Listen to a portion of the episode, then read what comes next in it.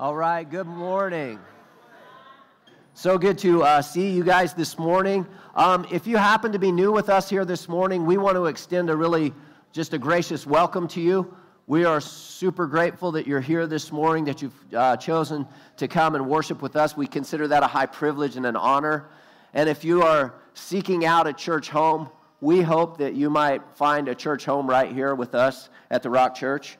But should it be that, that you don't feel like God is leading you to this church body, we are blessed with a number of really uh, great church bodies right here uh, in Sheridan and encourage you to find one that honors Jesus and, uh, and plug in to that church body and serve there as well.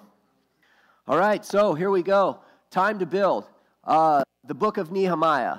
Um, Nehemiah is a book that was likely, it came out of a book that was likely combined historically, which would have been 1st and 2nd Ezra. Um, it, it is a book that has kind of three separate different parts in this book. What we see is we see that the, the, people, the people of God have been led into captivity. They've been taken into Babylon in captivity. The reason for their captivity was that the people of God weren't listening to God. They weren't, they weren't obeying God. They weren't doing the things that God had, uh, had called them to do. They weren't really living into being God's people. And what happened was that, is that the Babylonians rose up and come, came against them. And because they had kind of stepped away from God, God's hand of protection was a little bit away from them, and God allowed them to go into captivity. Again, not to crush them or defeat them, but, but to bring them back around. And this is the hard truth. This is the harsh reality with you and I, is that many times before we're ready for the freedom that God really offers and we're ready for the things that God wants to offer us and the things that we want, are, are called to walk into, sometimes God allows us to go into captivity because we're just that stubborn. It's not about God. It's not about a desire that God has. God isn't just up there with the lightning bolt just ready to just each one of us. But you and I, we're so distracted. And we go so many different directions, and we allow ourselves to be um, taken away from the things of God. And there's, there's always just there's an effect of that, and there's an effect of that on God's people. And so, so this is what's happened to them. Uh, the book of Nehem, uh, the book of Ezra and Nehemiah, they, it covers about a 110 year period from 538 to about 430 BC. What happened in, in uh, 539 BC was that Cyrus, uh, the king of Persia, overthrew the Babylonians, and now the people of God are under Persian rule, and the Persian people were much more uh, they, they, were just more, much more uh, benevolent. They, they had a policy of returning displaced people back to their homeland. And so we see what happened was that Ezra led a group of people and they went back into Jerusalem and they rebuilt the temple. A little bit later, um, no, I'm, I'm, sorry, it wasn't. It was, uh, it, it, was, uh, it wasn't Ezra. Ezra went back and, and taught. It was, um, oh my gosh, my brain just quit me. Um, it was, Somebody. Somebody in the Old Testament. Who was it? Ah, it was Zerubbabel. Zerubbabel. Zerubbabel did that. He went back and he built the temple, and then Ezra went back, and Ezra was a teacher and a teacher of the Torah, and he took another group of people back and began to teach the people God's word and remind people of God's word, and, and which is what I'm trying to do if I could remember it. And, and then, um, and then ultimately Nehemiah goes back to rebuild the wall. Uh, so uh, Nehemiah is in an interesting position. We'll see this at the end of chapter one. He is cupbearer to the king.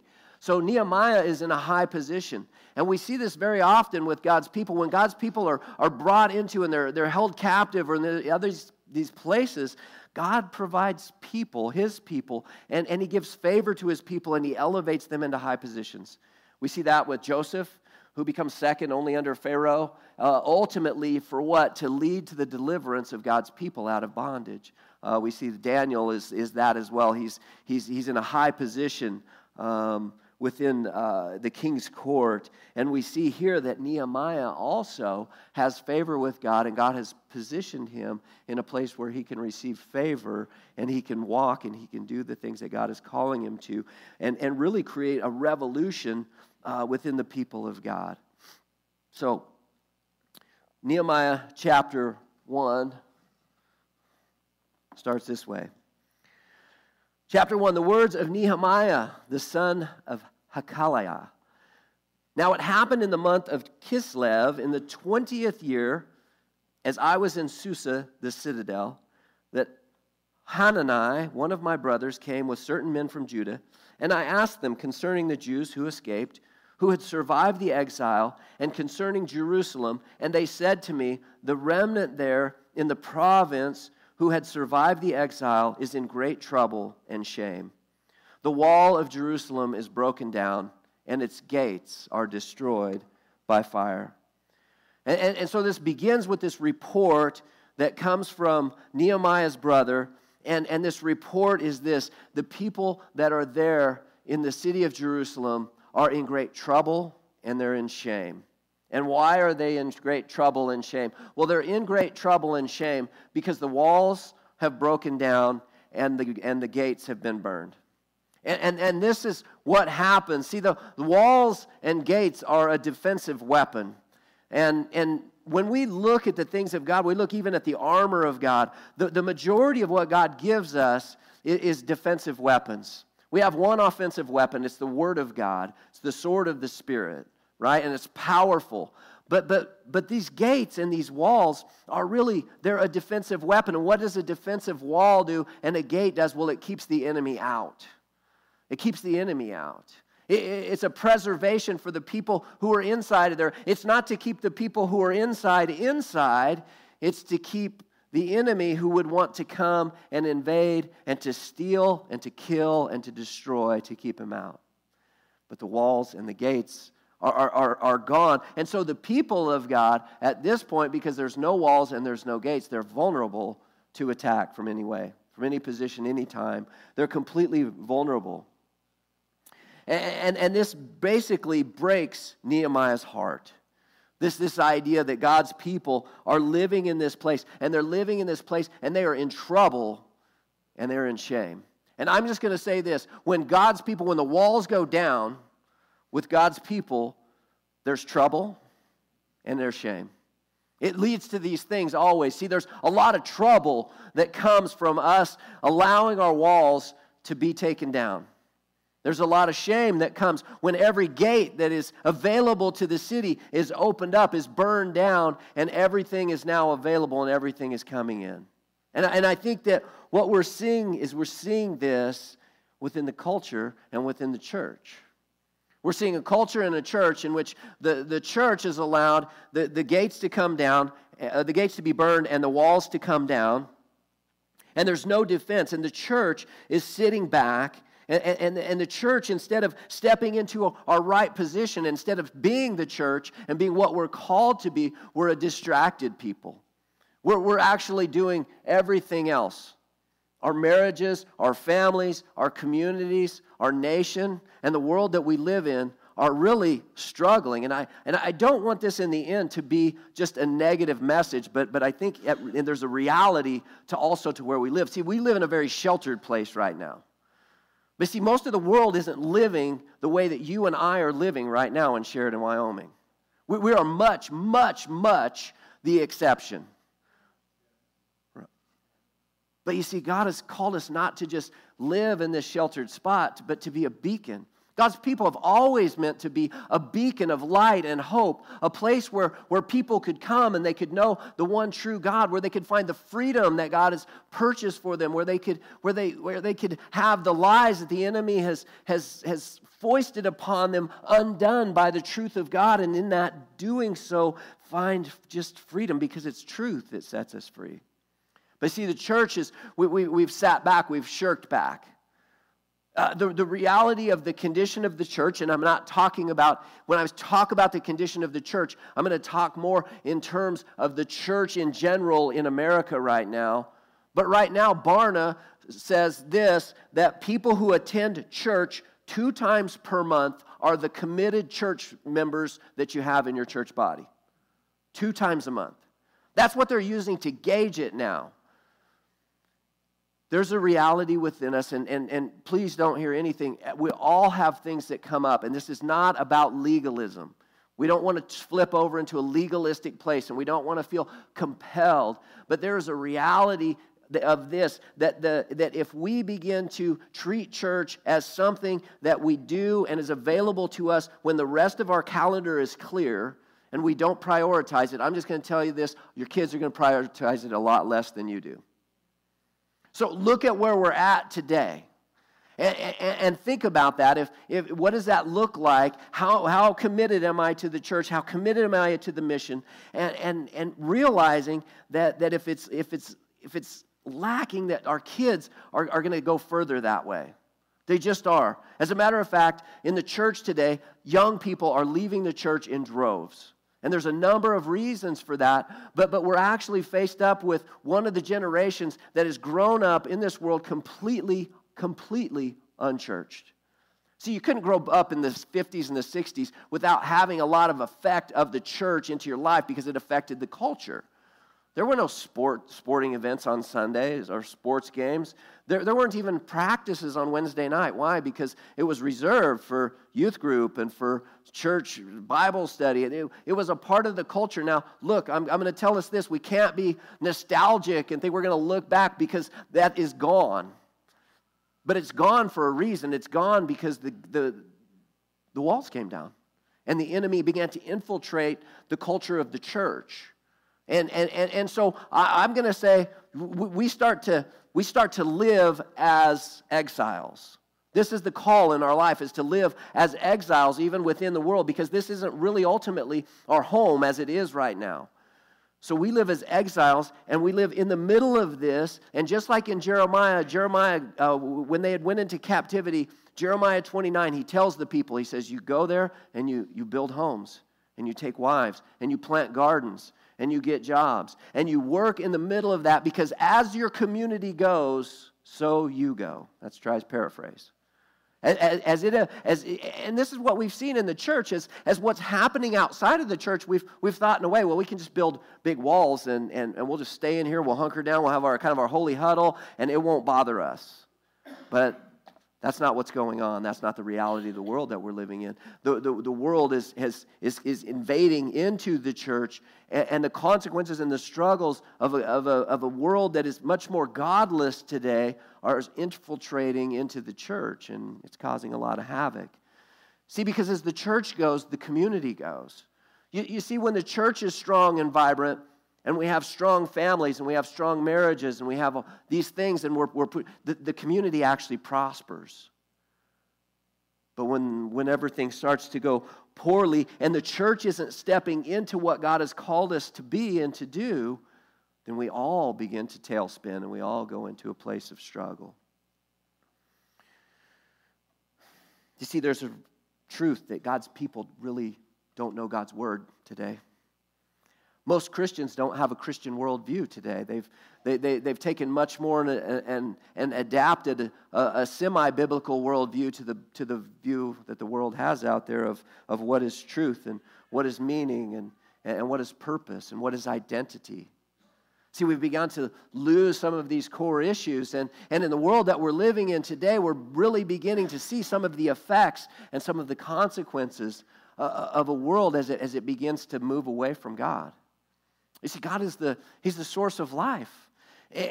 And when we move away from Him, when we take a step away from Him, there are natural consequences. God doesn't even have to bring this judgment or this fire or anything like that. The natural consequences of a people who aren't dedicated and pursuing the things of God is, is that things begin to deteriorate, things begin to go bad. Life isn't happening, and so when life isn't happening, death begins to prevail in the world around us. Since 1973, 63 million babies have been put on the altar of Baal in our country, in our nation. See, sometimes we think we're great people, but I wonder sometimes what would it look like today if God wrote a chapter of the Bible about America and where we're at today? And he talked about how we've offered our children up to Baal by the millions, by the tens of millions. And if the blood of one cries out from God, what does 63 million sound like? We're seeing our children indoctrinated. We're seeing, we're seeing an agenda Don't fool yourself. There's an agenda to fundamentally change the values, and, and, and it fundamentally is coming against Christian values in this nation today. And, and how do you do that? You fundamentally begin to affect education and children, and you indoctrinate them. And things that used to be just cartoons and different things like that now have an agenda and an ideology behind them, and there is a mission and there is a goal. And we can't just sit back because if we just sit back, so many people are going to be hurt. There's a, there's a confusion in our world today. There's, there's confusion on identity and sexuality. And there's a social contagion that is actually going and feeding into the whole thing. And what we're seeing is we're seeing the effects of our sexual revolution gone awry.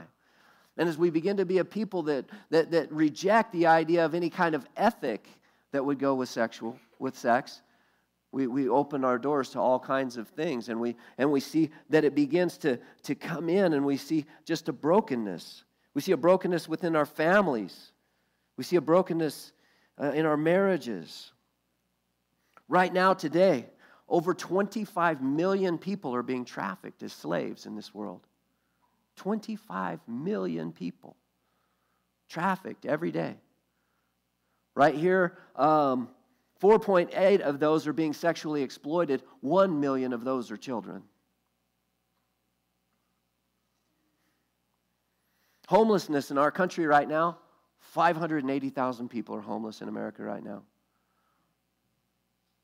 Much of that is by choice and brokenness and addiction. I get that. That's the population of, of Wyoming, homeless in, this, in, in, the United States right now. Broken fentanyl deaths, 100,000, over 100,000 every year. More than that, I'll guarantee you. That's what's recorded. I guarantee it's, it's, it's five times that. Fentanyl deaths, that's what they give. Suicide rate right now, the all time high, 2022. And guess what? You live in the state that's always number one or number two. And guess what? In Sheridan County, the number one county almost always in Wyoming for suicide. And here we sit. We sit with the, with the, with the brokenness of these walls. Suicide rates for 25 to 34 year olds is one of the highest rates there is right now. You see, when there's no protection, when there's no guard, when there's no gates, then the enemy just runs right in and does as he wants to do. And see, God's people, we're, we're those people who are, who are meant to be uh, in that place, guarding those walls, ready to call out whenever we see the enemy, going out after people. Again, please don't hear me. We are not against people. We're not going against people. We're coming for people. But what we're seeing is the brokenness of, the, uh, of this world around us. We're starting to see the actual, real consequences of what happens when we begin to step away from God. God's people don't give. 15% of people in churches pay 70% of what happens within the church. Church people give at about 2.5% right now. If people gave, if we just gave, there would be $139 billion a year that came into the churches. Maybe the church wouldn't have to relegate the duties of the church to the government anymore. Do you know what we could do with $139 billion a year? That's just the church in America. We, we, we could end, we, we could provide fresh water for every human being on earth, sanitation. We could end starvation. And it could happen relatively quickly. $139 billion a year. But you see, the problem with us is that we're, we're caught in our own stuff. And we're too caught and we're too distracted in our own things. And we've got our own kingdom that we're building when we've been called to build His kingdom. And, and, and I tell you this, I mean, this is me. I'm not sitting up here saying I got this all figured out and I'm doing it all right and you guys aren't. This is me. This is us. This is really where we're at. We're really allowing these things to go on. And we're really sitting back. The majority of us are sitting back and doing nothing. Nothing.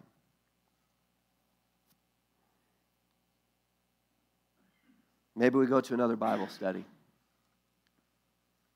and think that that really makes us spiritual. But remember, Jesus, God told, James, in the book of James, it tells us that pure and undefiled religion in the sight of God our Father is this it's the care of widows and orphans in their distress, and to keep oneself unstained from the world.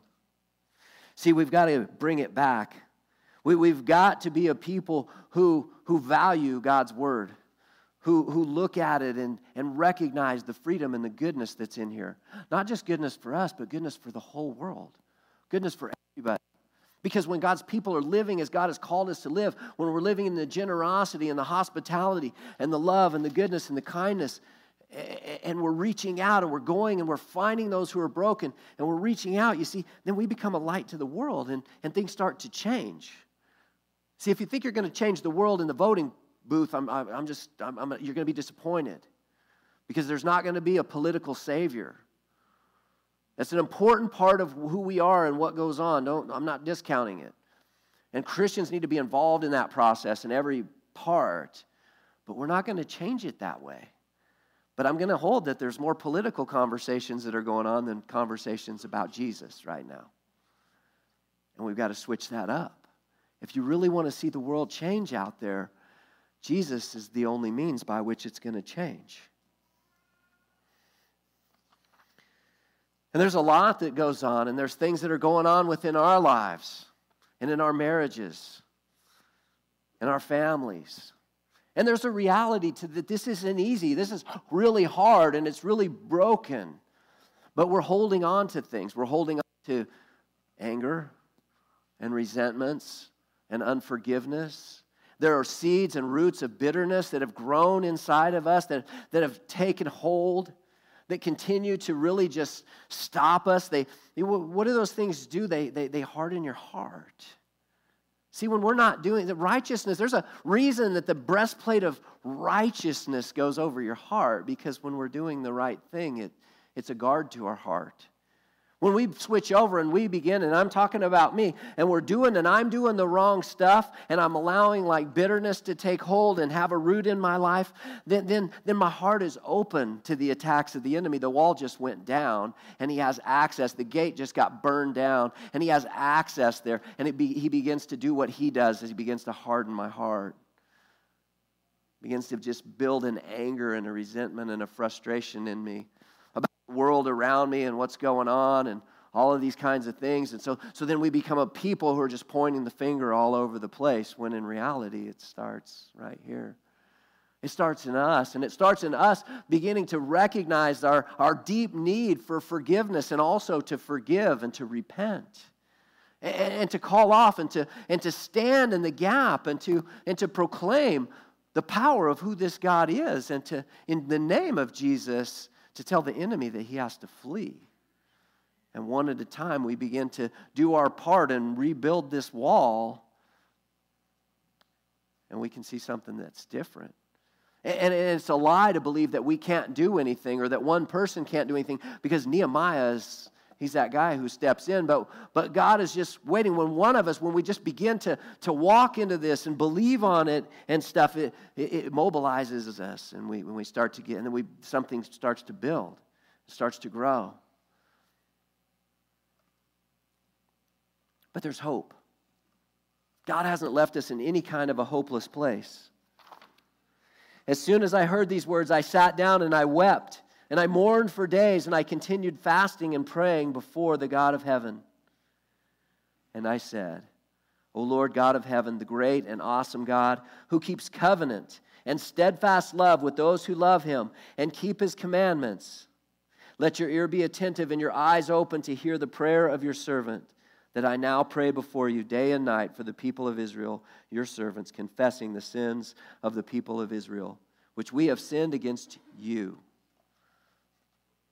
See, the ultimate offense really is against God. In Psalm 51, David repents of his adulterous relationship with Bathsheba, and, and, and he, he says this He says, Against you and you alone have I sinned. That he recognized that the deepest point of, of our sin, that the sin collectively that we have is just against this God who wants to, who wants to come and do something completely different than what we're doing. And so Nehemiah goes in prayer, and the first thing that he does is he, he begins his prayer in, in, in adoration. in proclamation in recognition of who this God is. You're the God of heaven, the Lord of heaven, the great and awesome God who does what? Who keeps covenant, the God who is faithful, who, regardless of what we do, when we're faithless, He's faithful. And He's the God who keeps covenant. He's the one who's cut covenant with us, and He is the one who keeps covenant with us. His steadfast love, it never changes, it's never different. God doesn't ever love you more or love you less. When you were at your best, and you were doing the best and you thought you were on the mountaintop and you were rocking it for Jesus, God did not love you more at that moment. And when you were at your worst, when you're too embarrassed to even tell us what you did and where you were at and what went on, God didn't love you less at that point. Now, He may not have agreed with our actions, but God, in who He is, His love is steadfast, it's, it's, it's unchanging. And He keeps fa- he, he, His steadfast love with those who love Him and keep His commandments. When we keep ourselves close there, we're keeping ourselves close with God. And then he asks for an audience with God. Let your ear be attentive and your eyes open to hear the prayers of your servant. Who does he say he is? He's a servant. He recognizes the reality of the relationship that he's in. We're servants. You see, he's the boss, he's the king. He's the king with this kingdom, not you and me. He owns the earth and all that it contains, the cattle on a thousand hills. It all belongs and originates with him. So, everywhere that you think that you're doing something or that you're amazing or that you've locked this all up or you've figured this out, you got to recognize, you got to turn it back around and you got to recognize the right source. See, because until we get this idea of source right, we'll live in our own selfishness. You see, the whole, the whole concept of even being a generous and giving people is a point of source. Where does it originate with? Give you an example. This isn't the giving talk. There's a kiosk right here. And I walk up to this kiosk, and when I get up to it, it pumps me out a 100 bucks. But then there's some directions on it says, put 10 back. And I'm not making a point for New Testament tithing here, but it just simply says, put 10 back. And as often as I go up to it, that's the deal. How often would you go up to it? How, how willing would you be to make that deal? I would go, yeah, man, this is great. Why? Because it's an issue of source. You recognize that the source of that would be completely and totally outside of you. And when we recognize that the source of everything is outside of us, it opens us up. And, and, and, and but if you see, if, if if you tell me to just get my wallet out and get 10 bucks out, no, now I'm the source. Now there's a problem. Now we have a problem. God is never asking you to be generous and to give because God is in need. God asks us to give because we're in need. Because my heart is selfish and my heart needs to be given giving. My heart needs to be opened up to be a giving person, to, to make allowance for those who don't have, to make allowance for some of those people that we were talking about. And so many times, I am selfish.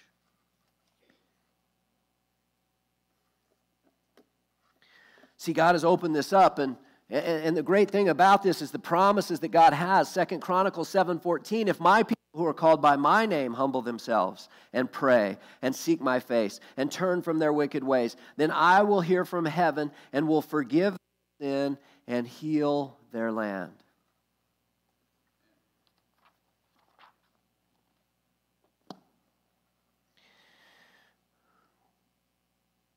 We have sinned against you. Even I and my Father's house have sinned. We have acted very corruptly against you and have not kept the commandments and the statutes and the rules that you commanded your servant Moses. Remember the word that you commanded your servant Moses, saying, If you are unfaithful, I will scatter you among the peoples. But if you return to me and keep my commandments and do them, though your outcasts are in the uttermost parts of heaven, from there I will gather them, and I will bring them to the place that I have chosen to make my name dwell there. They are your servants and your people, whom you have redeemed by your great power and by your strong hand. O Lord, let your ear be attentive to the prayer of your servant and to the prayer of your servants who delight to fear your name. And give success to your servant today and grant him mercy in the sight of this man. Now I was the cupbearer of the king. It's a prayer of confession. And, and, that prayer of confession is like a clearing of the rubble, that the, the wall has come down, and before we're going to build another wall or we're going to go back into a building project, we're going to have to clear the rubble out of the way. And this prayer of confession and the power of confession is how we do that. You see, confession isn't to shame us, it's not to bring us into a place of disgrace. It's actually to align us to the truth of what God has told us. It brings us into a place of reality, and when we step into reality, there's a pathway there then to blessing and healing. There's a pathway there because this is the place where God operates, is in reality. He never operates off in denial. And so God calls us to, by confession, begin to agree with Him, which in a sense is a step of repentance in, itself as well. And we begin to agree with Him and we confess our sins. And we begin to recognize maybe some of the walls that are torn down. And, and, and, some of the breaches that have happened to us. And again, as we talked earlier, on individual levels, many times those are things of unforgiveness, of resentment, of, of anger, of undealt with stuff in our lives. And, and, and God is calling us to begin to deal with those things and to seek His face in those things. Even our church, you may or may not know, this church birthed out of division and division came back around in this church, I believe that we need to pray against any kind of spirit of division within this church body. I really do. I believe it's happened. It, it happened to us. It was a place where, where, and I'll confess to you that there were roots of bitterness that took root in my own heart and stuff, and frustrations and different things that came along. And we allow walls to go down, and as soon as the walls go down and any gates are burned, the enemy's right there. And things went on and things have happened, and, and here we are. But we want to do different. We want to rebuild. We, we want to be a people who, who, who understand this God that we're talking about, this awesome God, and his capacity and his ability and his desire to rebuild broken things. You see, he's the Redeemer. This is what he does, this is his job, this is his ministry. He takes what's broken and he makes it right. Nehemiah asked God to remember.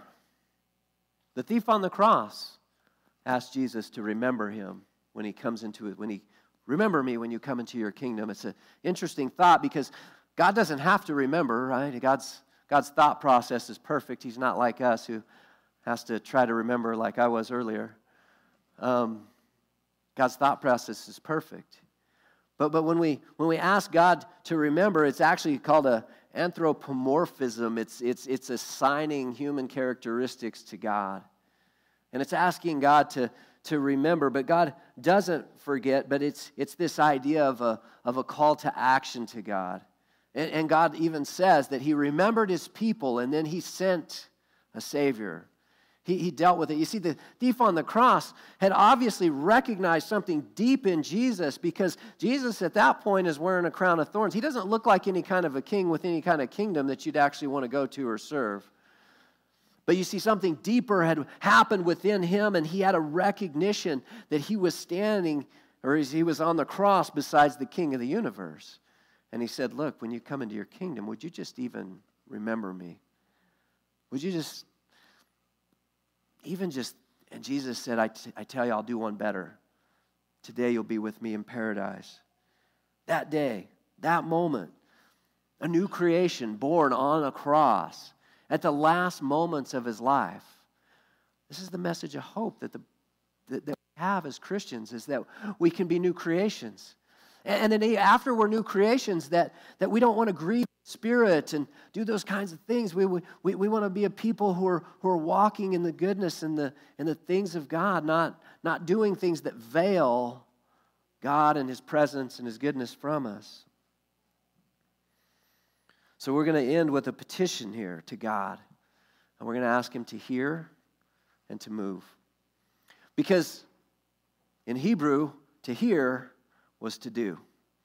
There was no word for obey, it was when you heard, you moved. So we can trust and know that this God is a God who, who wants to move. I believe God wants to move. I believe He wants to move on this church body. I believe He wants to move in our community. I believe He wants to move in our nation and in our world. And I'm excited. I'm really excited for the times we live in. I think we should be excited. As, as weird as it is, we should be like, yeah, man. I mean, this is prime for people to get to the end of themselves, to have a recognition of a need of something outside of themselves. Because I believe that as we see the consequences of a world that has stepped away from God, that we're going to see a world that once again desires to anchor up to some sort of truth, something real. But you see, here's the deal if my people who are called by my name will humble themselves, and humility is a necessity in this, right? The opposite of love isn't hate, the opposite of love is pride. And our pride is something that we need to let down.